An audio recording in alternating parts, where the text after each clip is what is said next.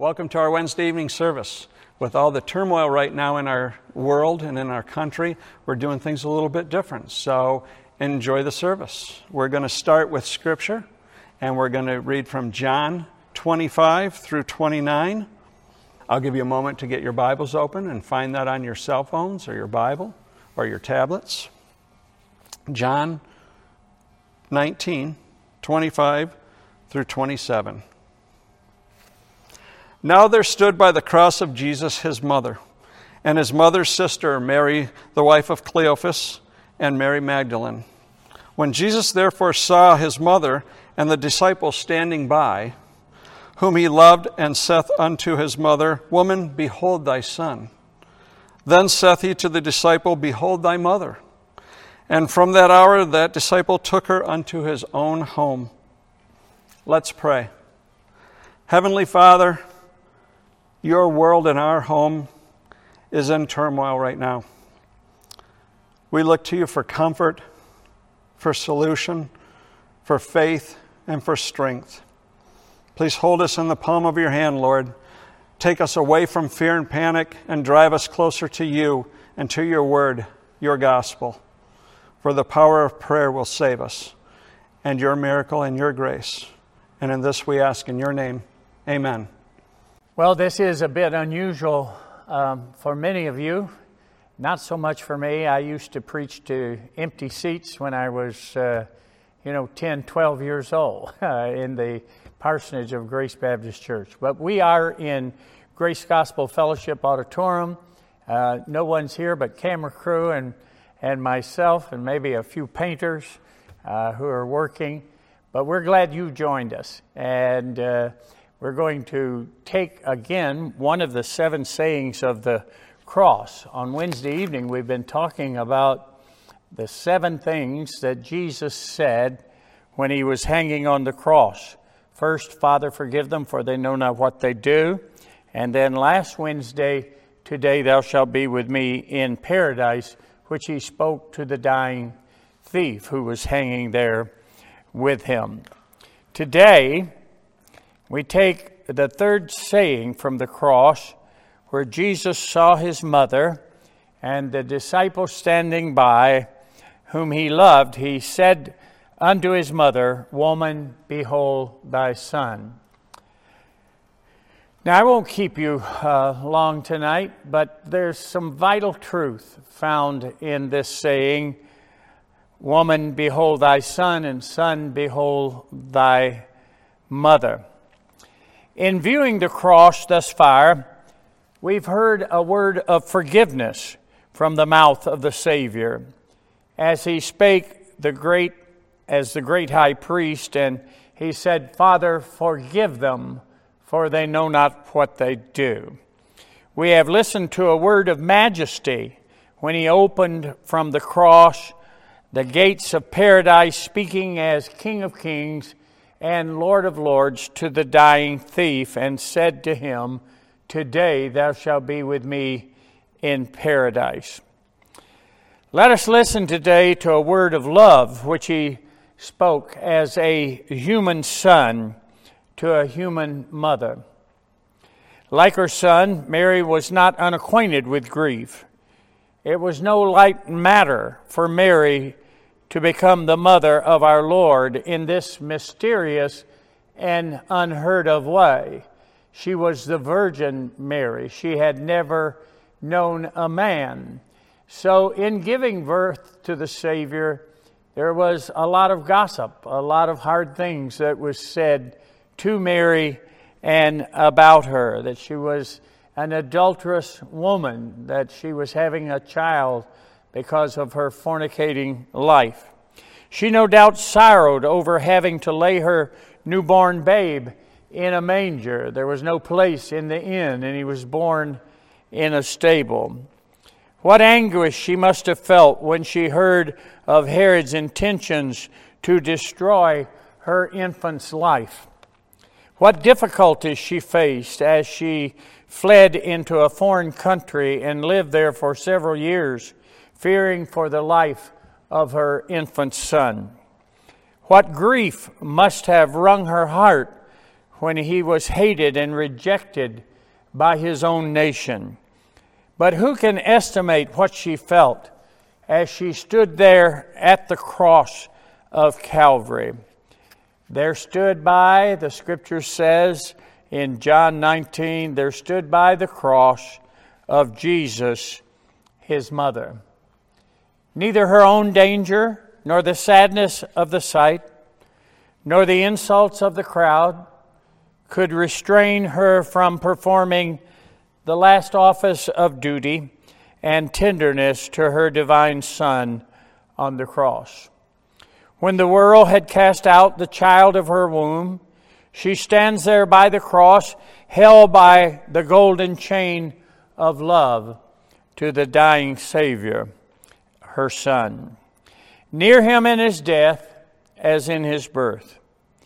Never such bliss at a human birth, and never such sorrow at a human death. Here's one of the things that we see from this third saying from the cross. Simeon prophesied in Luke 2 and verse 34. He said, Yea, a sword shall pierce through thine own soul also, Mary. She it was who first planted kisses on the brow, now a crown of thorns. No mother ever suffered as she suffered. Who is it that can measure the hours of sorrow and suffering as that sword of grief was slowly drawn through Mary's soul? The words of this prophecy, uh, prophecy spoken some 33 years before was now being fulfilled. The second thing that I want to talk to you about uh, from this uh, third saying from the cross is how far many are from speaking the truth about Christ and his mother. The truth is simply this unless Mary had Christ in her heart as well as at her breast, she perished as a lost sinner. Actually, her son was her Savior. Books are filled with the exaltation of Mary and the downgrading of Christ.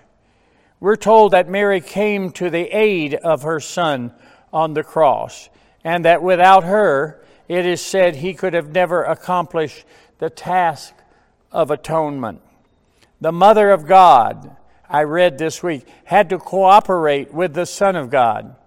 And this kind of heresy uh, has invented two mediators, whereas God only has one.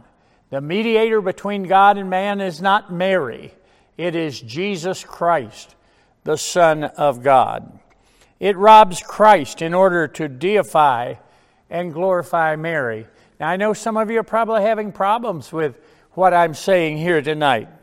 The teaching of Mary, being a mediator, destroys the real atonement and events another which does not atone. Mary was no proud Madonna. The Mary of the Scripture differs greatly from the Mary of superstition. There is a big difference between the two. She was a member of the fallen race. She was a sinner by nature and a sinner by practice. She was blessed among women, but not above women. She was human, a real member of our fallen race, a sinner needing a Savior. And so I say to you tonight, you that are watching, uh, it is not believe on the Virgin Mary, but believe on the Lord Jesus Christ, and thou shalt be saved. Come to Him as a sinner and see Him as your only Savior. I think something else that we see from this saying from the cross, and that's simply this. We see a perfect man setting an example for children to honor their parents. Mark the tenderness of the Lord's love for his mother. He felt no different than any other loving son would feel for his weeping mother. To his parents, Christ was the best of sons. Let not the parents of this church be smitten like eagles in the fable who was smitten to the heart by an arrow winged from their own feathers. In other words, what I'm saying, the children of this church uh, have a responsibility, and we will teach them here to love their parents, to respect their parents, to follow their parents, to obey their parents. The words of Exodus 20:12 are appropriate here. Honor thy father and thy mother, that thy days may be long upon the land which the Lord thy God giveth thee. They have never been repealed, those words.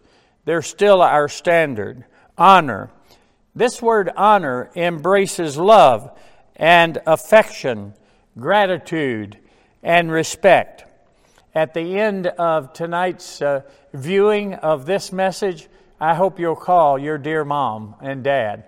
Let them know you love them, that you respect them, that you're sorry for the grief that you have caused them, that you heard tonight the words of Christ from the cross, how he honored his mother, and you heard from your pastor how you are to honor your mother and father.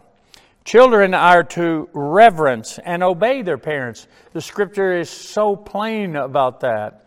And one of the things that we see from the cross that's so important, and I hope you'll get this and feel the weight of this uh, tonight, is to honor your mother and father. Joseph, prince over all of Egypt, you remember in the Old Testament in Genesis 48, he bowed down before his aged father and expressed his love for him.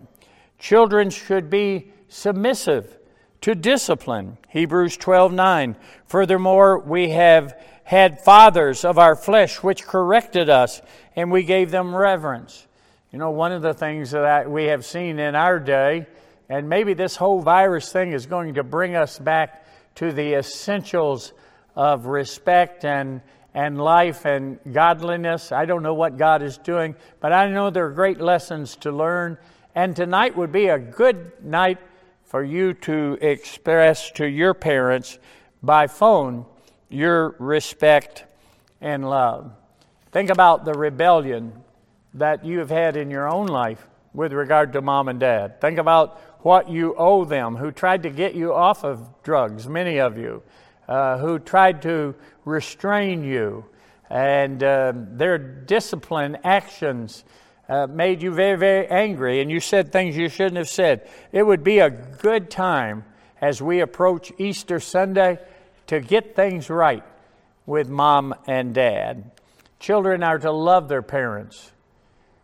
I am so grateful to have had a mother and father who, first of all, knew the Lord and who constantly pointed me to Jesus Christ.